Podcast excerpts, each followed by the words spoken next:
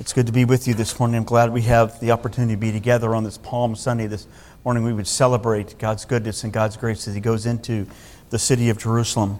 You know, in response to uh, laying our crowns and, and, and, falling at the feet of Jesus, I, I want to ask you a question. When was the last time you experienced some kind of some kind of gift? Something that was extravagant, something that was beautiful. Maybe it was unexpected. You didn't really see it. Maybe it's from a child or a friend or, or something. God just blessed you in, a way that was absolutely incredible. Laura and I had such an experience uh, here in, in, in 1999. Um, Laura and I came to Hope Church in 1991, and I was a youth pastor, and I, I had a great, I, I, just had a great ministry working with the kids. I, I, loved working with the youth and the adults and, and the youth ministry. Did that for, for just a lot of years, had a lot of fun, built a lot of relationships, not only with kids, but with families. But in 1999, I, I just I, I, felt this desire to go back to school. I'd always wanted to go back to seminary. I felt there were some things that were missing in my life. So um, I applied to Denver Seminary, and uh, we ended up moving um, in uh, 1999 to uh, Denver to live with my in-laws and go to Denver Seminary. And it was a big change for us. I mean, here I am. I had my wife and I, a dog, four kids. Our kids are firmly established at Hope Church. I mean, we, we were stepping off. We were stepping off. Didn't really have an idea of what we're going to do. How am I going to how am I going to pay for all of this stuff? Laura's going to work. What am I going to do? I mean, it's just a, a big journey for us, um, a, a, journey of faith for us. So a few weeks before um, we were getting ready to, to leave, it's November. We actually sold our house in November. Um, we I was sitting there at, at, home, and I got a phone call from somebody in our church. He had some kids in the youth group, and kind of asking me what's going on, how's the move going, and all that kind of stuff. And I knew him quite well. And then he asked me a question. He said, You know, well, tell me about your schooling. Um, we'd, like to, uh, we'd like to help with your schooling. And as I, as I sat there and talked with him, I thought, Oh, man, this would be great. If somehow, some way, they could just help us a little bit with, with our schooling. And he continued the conversation. He says, Clint, you, you don't understand. He says, I, I want to pay for your seminary. I want to pay for your schooling. And I was just I was shocked. Because I knew how it was going to, I knew how much it was going to cost. Tens of thousands of dollars. He said, Listen, I want to I just want to pay for seminary. So we left, went down to, to Denver, went to seminary. And for two years, all I did was send this person this family bills. My tuition, anything that was related with school, didn't ask a question. All I did was just send them, and they paid for my, paid for my seminary education. And I have never forgotten that extravagant gift of love because it radically changed my life. It radically altered the things that I was able to do. See, when your life has been changed by the gospel, what happens is this it actually frees you up not to hang on to your stuff. It frees you up with your time, frees you up with your talent. It frees you up with all of the things that we, we hold on to dearly. It frees us up to be extravagant, to be reckless, if you will, because of what Jesus did. Because when I recognize, when I recognize what Jesus has done for me, that he went to the cross, and that he offered himself as a sacrifice for all of my sin, for all of that stuff, I, I, should be radically changed. I should live my life entirely different, recognizing the wonder and the beauty of that sacrifice on the cross. I should be radically different people. And this morning in, in, the, in the Gospel of, of Mark, chapter 14, we have a, a beautiful expression from a, from an unnamed woman. The Gospel of Mark, she's unnamed. We don't really know her name. We know her name from other Gospels, but in this, this Gospel, we don't know this woman saved. And she sacrificed extravagantly. It's a beautiful expression of her love and her care for Jesus. And what's interesting in the Gospel of Mark, Mark chapter 14, the, the way that this text is lined up, you have the, the, the Jewish leaders, the religious leaders. And it's, it's the, the Holy Week has begun, and, and, they're fed up with Jesus. They're like, okay, guys, it, it's time. We're, we're going to get rid of this guy. It's time for us to just get rid of him. Not during this festival, but, but it's time that we deal with him. And at the end, in verses 9 through 11, you, you, you have a different character. You have this guy by the name of Judas. Judas has been with Jesus for three and a half years. He's done miracles, he's done all this. And Judas is saying, okay, guys, I'm done. And, and I'm going to join with you. I'm, I'm going to betray you. I'm going to betray Jesus. So you have the religious leaders, and you have Judas, and sandwiched in this text, you have this beautiful expression of this woman unnamed woman, a woman, who comes and she, she takes something that's very, very valuable to her. And she breaks open this veil, this jar, and she just lavishes Jesus. It, it's, it's a beautiful expression of her love. It's a beautiful expression of what she knew and come to understand about Jesus in a way that these other guys didn't really fully understand. And Jesus would respond in a way. It's absolutely incredible. Matthew chapter 14, verse 9. Notice what Jesus says in response to this woman. I tell you the truth. Wherever the gospel is preached throughout the world, what she has done will be told in memory of her. This woman was so radically changed by what Jesus had done in her life that she responded in an extravagant way. And here it is, some 2,000 years later, we're looking at her life, we're looking at what she's done, and we're linking her actions, if you will, this beautiful expression of love to the gospel, life, death, burial, and resurrection of Jesus Christ. And we're giving her testimony some 2,000 years later. Listen, when you when you live for Jesus and know and understand what Christ has done in your life, He gives you and I the freedom to be extravagant and give and sacrifice. Let me just pray and ask God to open our eyes to the wonder of His Word this morning. Father, thank you for your Word. Thank you for the beauty of your Word. I ask, God, that you would guide and direct us, that you would open our minds and hearts as as the psalmist said, open our eyes that we would see wonderful things from your law. Father, open our eyes to the beauty of this act, the beauty of who she is, the beauty of what it means to live recklessly, to live extravagantly for you because of what you've done. Father, I pray that you would touch our hearts in a powerful way. And it's in the name of Jesus I pray. Amen. So listen, I, I believe that there's a main theme, a main thread of, of truth in this text this morning, it would be this if, if I will abandon myself for the Lord, then, then, then I, I won't abandon the Lord.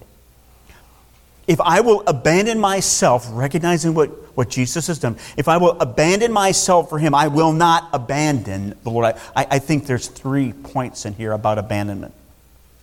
The religious leaders, they're fed up with Jesus, and they're going to abandon, if you will, abandon good for evil. They're going to begin to plot about how they can get rid of Jesus. Judas, what's he going to do? Well, Judas is going to abandon Jesus for himself. He's going to abandon three and a half years with Jesus. He's going to abandon all of that and betray Jesus for 30 pieces of silver. So he's going to go with this. And in the middle, we have this unnamed woman who's going to abandon herself, herself for Jesus. And that's why we have this beautiful description of reckless abandonment for the Lord. So let's just walk through the text and see what, what we might learn. Abandoning good for evil. We see that in verses 1 through 2. We see that in the religious leaders. Let me, let me just read the text, verses 1 and 2. Notice what he says. Mark says this. The gospel writer says, Now the Passover and the Feast of Unleavened Bread were only two days away, and the chief priests and the teachers of the law were looking for some sly way to arrest Jesus and to kill him. But not during the feast, they said, or the people may riot. Now, now we understand we're getting toward the end of Jesus' life. It's, it's Passion Week, it's Holy Week. And what Gospel Writer Mark, what, what he's trying to do is he's trying to remind us of, of what Jesus has done. Jesus going to the cross and the humiliation of the cross and all the different things going on. And now we understand that the religious leaders, they're ready to get rid of Jesus. They're fed up with him. Guys, it's time. We need to get rid of him. And over and over in the Gospel of Mark, if you go back beginning in chapter 1, chapter 3, over and over in this gospel, you, you, see that they're, they're plotting and planning to try and get rid of Jesus. You can go all the way back to Mark chapter 3 and see that these two groups of people that hated each other, the Pharisees and the Herodians, were beginning to conspire with one another because we got to get rid of this Jesus guy because we don't like him. There's envy going on. And, and what Mark is drawing out here that the threat of death, the threat of death for Jesus comes at a very important time in the nation of Israel. It's Passover, it's the Feast of Unleavened Bread. And, and literally thousands upon thousands of people have gathered into this small little city because they're going to celebrate Passover. They're going to celebrate unleavened bread. They're going to have this wonderful celebration of what God had done in the past, if you will. Thousands of people. Some people say it was up to 350,000 people gathered in this small city. Yesterday, my wife and I went to watch the Cardinal game, and we brought home a winner we went and watched the Cardinal game, and there was 45,000 people in that stadium. Imagine 300,000 people. Imagine 350,000 people crammed Most of them are pilgrims. Most of them are Jewish people. They're coming from the outside. They're coming from all over Palestine. And what do they do? They're coming into the city to do one thing. We're going to celebrate Passover. We're going to celebrate this deliverance that God had done in the past and freeing us from the Egyptian, from Pharaoh and the Egyptians. When we cried out to him, we're going to celebrate this wonderful, wonderful deliverance, if you will. And they're gathered in wonderful, wonderful time of celebration for God's people. But notice the religious leaders. Know what's going on inside of their hearts. They don't really care about Passover. They don't really care about what's going on. They just want, they want this guy by the name of Jesus dead. They just want him dead. They want to do away with him. They're fed up with him. It's time for them to get rid of him. And with all of these people flooding into the city of Jerusalem to celebrate Passover inside the hearts of the religious leaders, if you will, the, the religious people, the ones who speak for God, there's this hidden agenda of what? death for Jesus. We don't want to do it during the Passover because what will happen is this. There's so many Jewish people there. Maybe what they'll do is they'll, they'll rise up and they'll cause a riot. So what we want to do is we want to make sure we don't do it then. We want to make sure we can appease Rome. We don't want to get in a bad way of Rome. And they have this evil disposition within their hearts. What they? They've abandoned. They have abandoned all that was good about Jesus, all of his teaching, all of his miracles, all the things that they've abandoned, all of that because they have this hatred inside of their heart. Think about it the teachings. These are religious leaders, they're teachers. The miracles they've seen, the, the, the, things that they've been able to do, their, their alms, their giving, all of the wonderful things. The religious leaders have come and they've supposedly been an example to all of the people. What happens is what they become blind guides. They're simply blind guides leading blind people around, taking to a path to hell. Healing of the sick, the lame, all of these things they witness, and yet deep down inside of us, inside of them, is this hatred, if you will, for everything that was good that Jesus was doing. And he was standing right in front of them. He'd been around them. And they saw all the wonder and the beauty of who Jesus and what he's done, and they couldn't grasp it with their head, and they just simply wanted to get rid of him. They're abandoning good for evil, if you will. How hypocritically wrong is that for them to do? What's interesting is this in the book of Isaiah, it actually tells us, it, oh, it, gives us a prophecy, if you will, of what was going on inside of their hearts. That Isaiah the prophet actually tells us what they were going through. Let me just read Isaiah chapter 29. Let me just read a couple of verses here. Notice what the, the prophet says. Woe to those who go to great depths to hide their plans from the Lord, who do their work in darkness, and who think, who sees, who will know. It's entering darkness darkness. Remember when Judas went out after he betrayed Jesus? He dipped his hand in the bread. And, and, and, John describes it. You know how John describes it? When Judas left, it says this, and it was night. A little parenthetical description, if you will, of what we're going. Judas is hiding himself in the darkness. All of these people are saying, Who knows? Nobody knows what's going on. That's what's happening here. You turn things upside down these people as if the potter were thought to be like the clay. Shall what is formed say to him who formed it, He did not make me? Can the pot say of the potter, He know nothing? Can we basically say of God, God doesn't see, God doesn't know what's going on? We can do whatever we want in the recesses of our heart. We can hide the sin inside of us because God doesn't know. The religious leaders who, who had this, this um, uh, text within them basically are rejecting it, rejecting the hardness uh, uh they're rejecting the goodness of who God is and what He did for the hardness of their own hearts. They're abandoning evil, if you will, running after evil. Notice how he continues in verse 17. There's a change, something's going to happen. In a short time, will not Lebanon be turned into a fer- fertile field, and the fertile fields seem like a forest? How is that going to happen? In that day, the deaf will hear the words of the scroll, and out of gloom and darkness, the bl- eyes of the blind will see. Once more the humble will rejoice in the Lord, the needy will rejoice in the Holy One of Israel. The ruthless will vanish, the mockers will disappear, and all who have an eye for evil will be cut down. Those who, with a word, make a man out to be guilty, who ensnare the defender in court, and with false testimony deprive the innocent of justice. That is exactly what they were doing with the person of Jesus denying him justice, twisting all the wonderful things that he had said, twisting his life, twisting the beautiful. words that he would say, twisting all of that so that they can simply abandon whatever was good about Jesus and pursue this evil bent of trying to get rid of Jesus. See, they couldn't understand the beauty of who Jesus is. They couldn't understand his actions. They couldn't understand his miracles. He wouldn't allow it to resonate deep inside of their heart because of the jealousy that they had. That's what sin does. Sin just eats a little way on the inside and it destroys us to an extent sometimes that we want to destroy other people.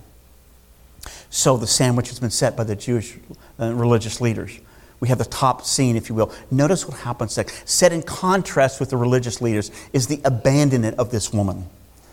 Look at verse 3. She abandons herself for the beauty of who Jesus is. Verse 3 says, While he was in Bethany, reclining at the table in the home of a man known as Simon the leper, a woman came with an alabaster jar, a very expensive perfume made of pure nard. She broke the jar and poured the perfume on his head for the hatred of the religious leaders, were taken to a very intimate setting, if you will, Simon the leper's house. We're in Bethany, we're two miles outside of Jerusalem, if you will. It's a town where Jesus had raised Lazarus from the dead. And we're in the home of a guy by the name of Simon the leper. How would you, how would you like to be, to be the description of your life? That's what it's called. It's almost like a time, title. Simon the leper. Some, probably somehow, most people believe, somehow, some way that maybe he had been healed by Jesus, but he was still known as Simon the leper.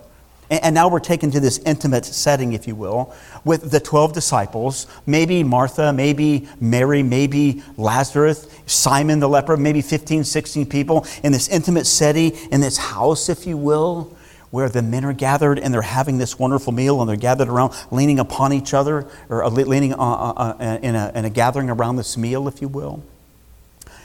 And all of a sudden, this woman comes in. Now, we know from other accounts, we know that it's, it's Mary. We know from John and Matthew, we know that it's Mary. And, and she did something absolutely beautiful with her hands. She had come prepared to do something to Jesus. She comes with an alabaster, a, a jar, if you will. And, and, it's a beautiful jar, maybe a family heirloom. Maybe someone had given it to her. And, it's pure, filled with, with pure nard, this wonderful, beautiful perfume, perfume, if you will. You know, they, they collect the root from India, so it's, got to come a long way in order for them to make this perfume, this oil. And, and she takes it and, and, she holds it, and then she, she just snaps the neck.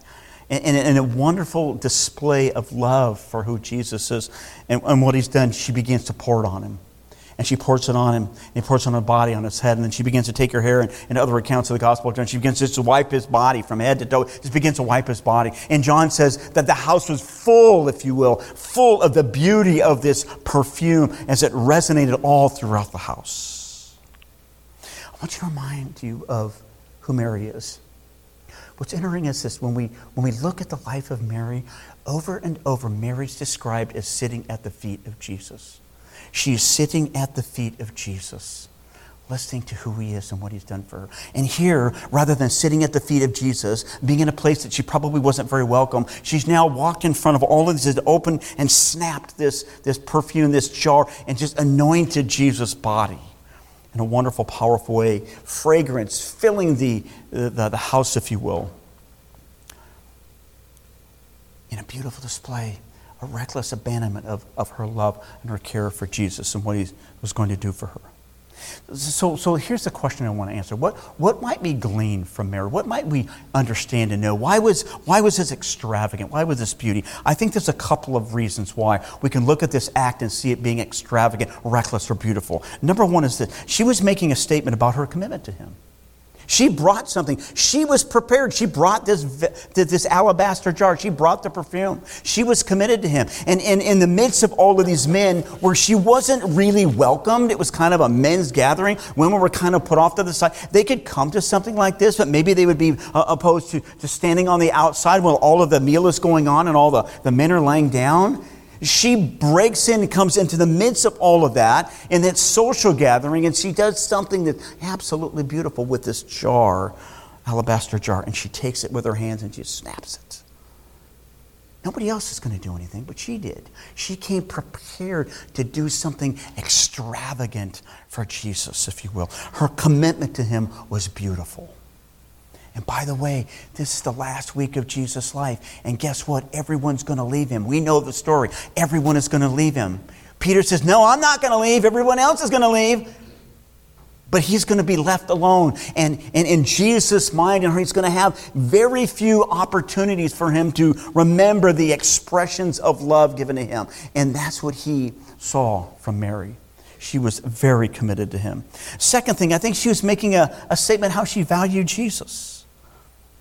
We have no idea where she got this jar, where she got the perfume, if it was a dowry, if it was something she was saving for her own burial. We have no idea as to the, uh, to the ramification of, of how she got all of that. She was saving it for something else, she was going to use it, which she we have no idea. But all we know is she was saying to Jesus by snapping that with her hands and breaking out, You mean more to me than everything else, Jesus.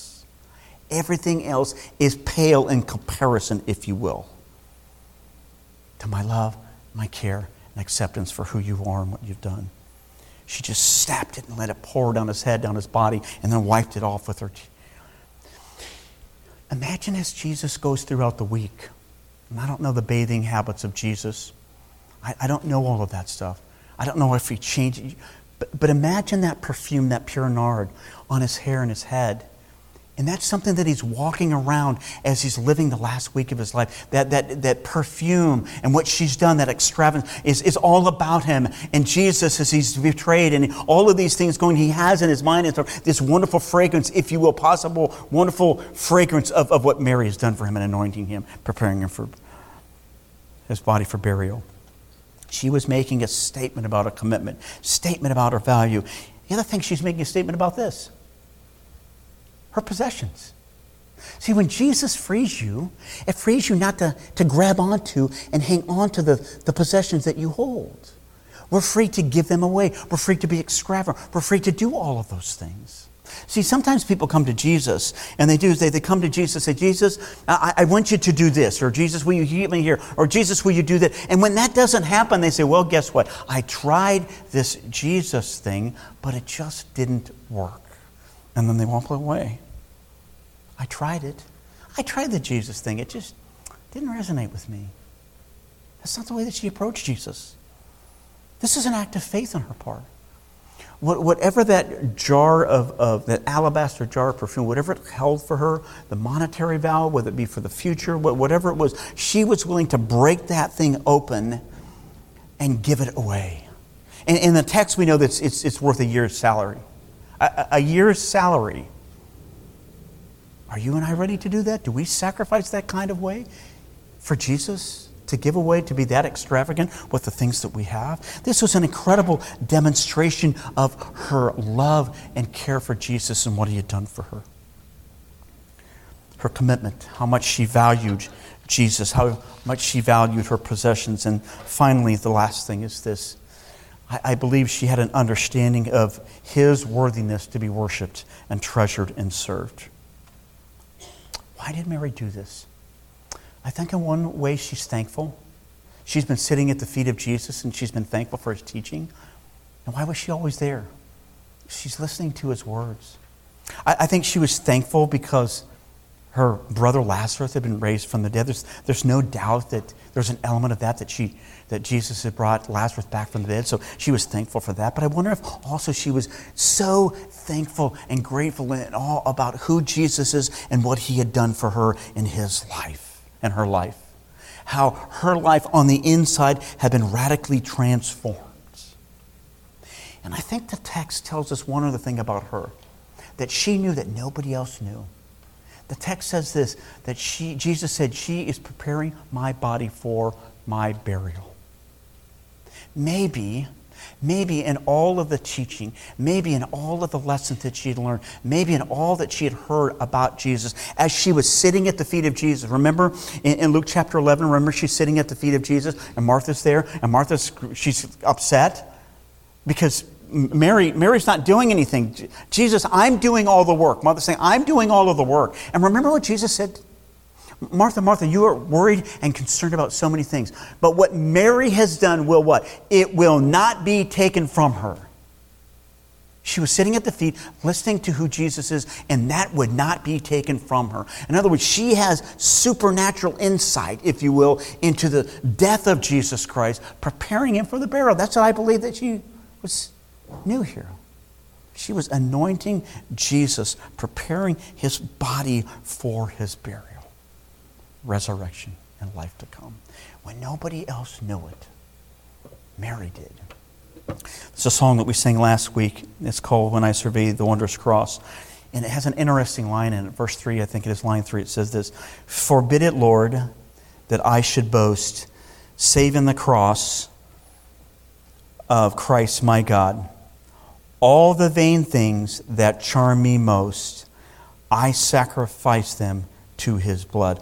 All the vain themes that charm me most all of the things that I grab onto, all the things that I gravitate to. For Mary, it might have been this alabaster jar of wonderful perfume, and she takes it and she says, I'm going to give all of that love. I'm going to be extravagant in who Jesus is and what he's done for me.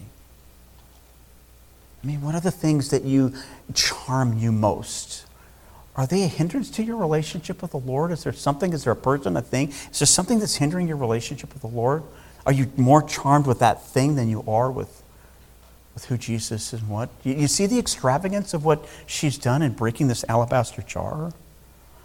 We don't understand it because the disciples didn't understand it. They didn't get it. Not everyone appreciated her extravagance. Notice what happened with the disciples. Notice what's going on in their hearts. Notice what's going on in their minds, verse 4 and 5. There's a contrast with Mary with the disciples. They've been with Jesus three and a half years. Did they get it? Notice what Mark writes. Some of those presents were saying indignantly to one another, Why this waste of perfume? It could have been sold for more than a year's wages and the money given to the poor. And they rebuked her harshly. You know, the, you know what the disciples are doing? They're, ignorant. they're, they're indignant. They're mad. The, the, the, idea behind the word indignant means they were snorting. You know, you know, have you ever seen a horse that snorts? That, that's literally what they were doing. They were, they were snorting at her. They were ignorant. They were angry. And, and they were rebuking her because of what she'd done. What's interesting is this. In the Gospel of John, it says this. You know who initiated this conversation? In the Gospel of John, it says Judas was the one who initiated this conversation. And you know why Judas is the one who initiated the conversation? Because he didn't care about the poor, he cared about the money. He cared about the purse. He cared about what was in the money, a little money pocket, if you will, little purse. Because every once in a while, think about Judas. Three and a half years. Every once in a while, he's pulling something out, pulling something out, pulling something out. Because he loved the money that was there.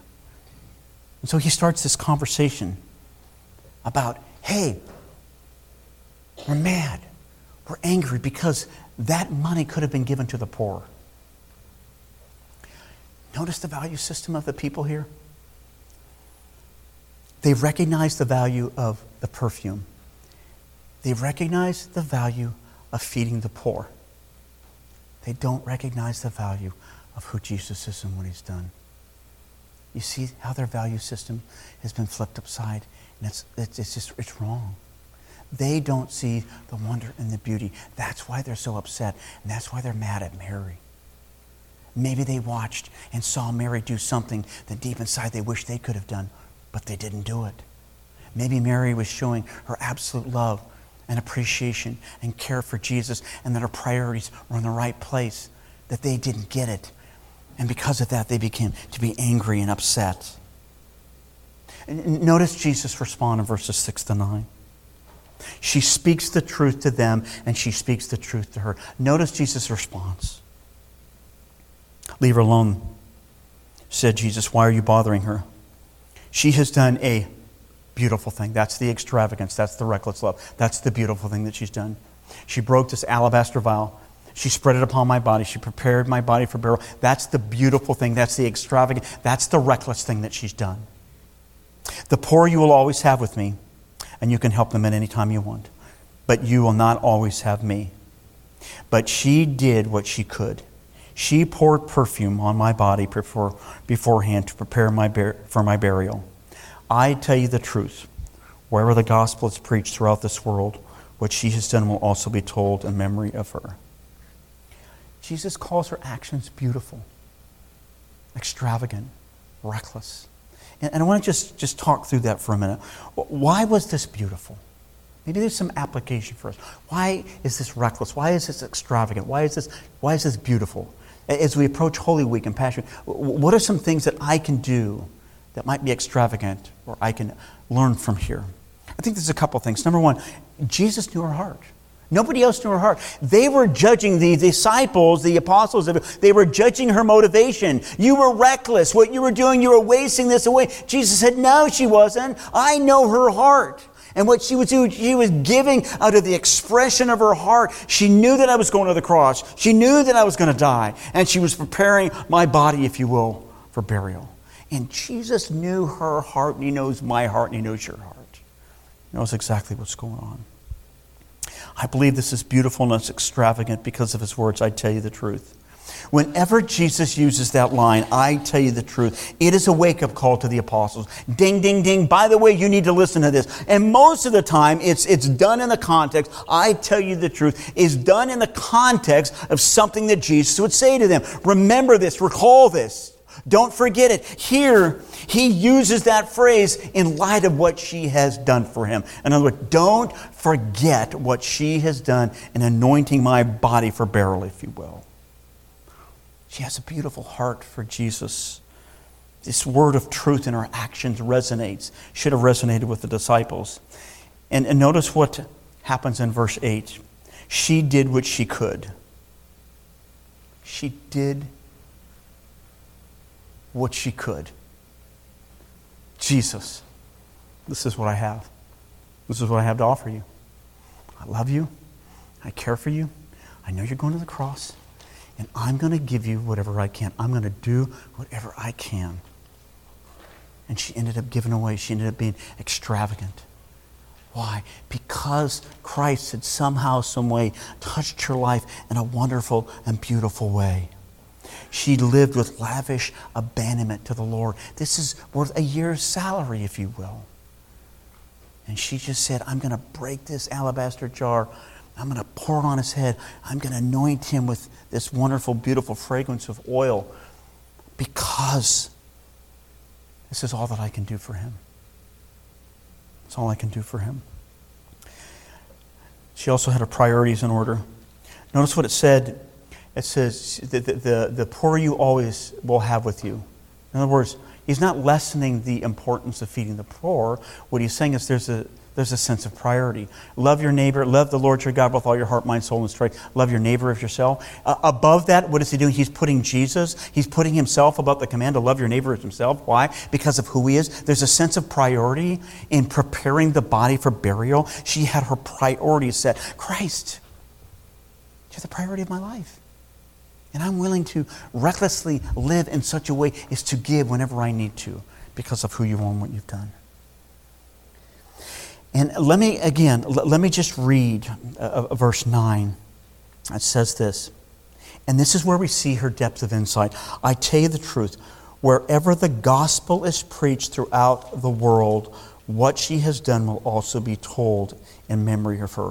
What does Jesus do? Jesus likens her anointing his body with this wonderful jar of alabaster um, perfume oil with his what? With his life, death, burial, and resurrection. That's the gospel. The gospel is the good news of the life, death, burial, and resurrection. Go back and read Mark chapter 1, verse 14. Repent and believe in the gospel, for the kingdom of God has come. So he likens now the gospel to what? His death on the cross. His death on the cross. Whenever the gospel is preached, life, death, burial, and resurrection, what I have done for you and going to the cross and offering myself as a sacrifice for him, that, whenever the gospel is preached, what she's done is going to be in memory of her, what she's done. Ultimately, in this act of wonderful devotion, she prefigured his death on the cross and in a beautiful display, lavishly gave him herself to him. Ephesians chapter 5 maybe helps us to how this would relate to us. Paul said this beautiful description of our relationship. Says this Be imitators of God, therefore, as dearly loved children, and live a life of love. live a life of love. How do we live a life of love?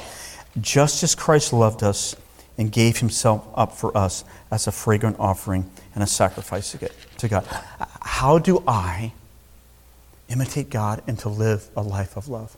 I live it by, by sacrificing, sacrificing for, for, for my wife and, and, and for, for my family, but by being a servant, a doulos, a servant to all that God would have and want for us. And in Mary, we see this wonderful demonstration of what it means to live extravagantly, to live like a servant, and to give it all away, and to sacrifice. I'm going to take this year's salary and I'm going to put it aside because I love Jesus and I love the cross and I love what He's done for me so much that I'm going to give extravagantly. So, scene one the religious leaders have abandoned good for evil. Scene two Mary has, has, has abandoned herself for Jesus. Scene three a heartbreaking, heartbreaking scene lived out in the life of Judas. Notice what he does. Then Judas, one of the twelve. Is anything more sad than that? Anything more sad than that? One of the twelve. Apostles, I'm going to send you out, and you're going to do miracles, and you're going to preach the gospel and you're going to do all of these wonderful things. And I want you to go back, and they come back, and we saw Satan falling from the skyline. We saw so just this wonderful act of where, where, God was doing mighty and powerful miracles. And, and Judas was part of that. He was one of the twelve. And Judas, one of the twelve, went to the chief priest to betray Jesus to them. They were delighted to hear this and promised to give him money. So he watched for an opportunity to hand him over. Judas Iscariot wanted what did he do? He abandoned he abandoned the Lord for himself for 30 pieces of silver. He abandoned it, gave it all up. And says he was looking for an opportunity, if you will. Think about the life of Judas for a minute. If he was the one who was always pilfering from the money, the money belt or the, the, the little purse of money, think about that for a minute. You ever tried to hide something from another person? Hide from the Lord? Do you know how hard that is? Do you know how hard it is to consistently seal? You have to alter your lifestyle. I mean, what do you do with the money? Do you buy some new sandals? You buy a new tunic? I mean, what do you do with it? Can you imagine how difficult that must have been for him? And he consistently did this for three, three and a half years, from what we understand. He used to hide it. He had a reputation for hiding it. And in the text, it talks about he's, he's ready to betray him, and he's looking for an opportunity. During Holy Week, what's he doing? He's looking for an opportunity to betray Jesus. He's going he's gonna turn him over for some money. The thing that he, that, he, that he wanted and loved the most. What a contrast. Judas' greed and Mary's generosity. Judas' deception and Mary's beautiful, open display of worship. She's worshiping Jesus in front of everybody. Judas is hiding all of the stuff that's going inside of his heart and trying to st- steal the money. Judas's pride. We should have stole, sold this and given the money to the poor. All of a sudden, the, the, the religious leaders have become super spiritual. And Mary's act of humiliation, coming in front of all these men, taking something really, really important and special, worth very expensive, snap in the neck. She, she could have just probably took the top off, maybe poured some drops on. This is lavish. This is pouring. This is a picture of Jesus pouring his life out for us. She snaps it, pours it, and just dumps it on him, and she's wiping his head, his hair, is wiping all of his body with her hair. It's a beautiful description of love, a beautiful description of being Jesus being prepared to go into the cross and die one of the most horrific deaths. As she what? Touches his body. Touches his body. I wonder what that meant and felt for Jesus, to have someone anoint his body in preparation. In my mind, I'm wondering maybe those are the last, the last times that someone touched him in such a way that was important, whether it be a hug. You know, we, we all need physical touch. And, in this, this beautiful description of Mary, of, of uh, snapping the oil and pouring on him, reminding him what he did. So, let me ask you this. Are you grateful for who Jesus is and what he's done for your life? Has Jesus radically changed your life? it gives you and I the freedom to be extravagant with our stuff. This isn't just about money and things that we own. This is about our very lives. This way we, that we view our, our time, our talent, the things. And, what it does is it, it elevates the person of Jesus and what he's done in going to the cross for our sin. It's a celebration of how our lives have been radically transformed. In one of the parables, it, it talks about he who is forgiven much does what? Loves much. When we recognize what we've been forgiven of and how our lives have been transformed, we will live recklessly and extravagantly for him. Father, thank you for your goodness. I thank you for your grace. Father, I thank you for a beautiful picture from Mary of what it means to live an extravagant life, to live a life full of love because she had been touched by the message of Jesus. She had been touched by the life of Jesus. Father, I pray that as we enter into Passion Week, Holy Week, Lord, we would be mindful of who you are and what you've done for us. And it's in Christ's name that I pray. Amen.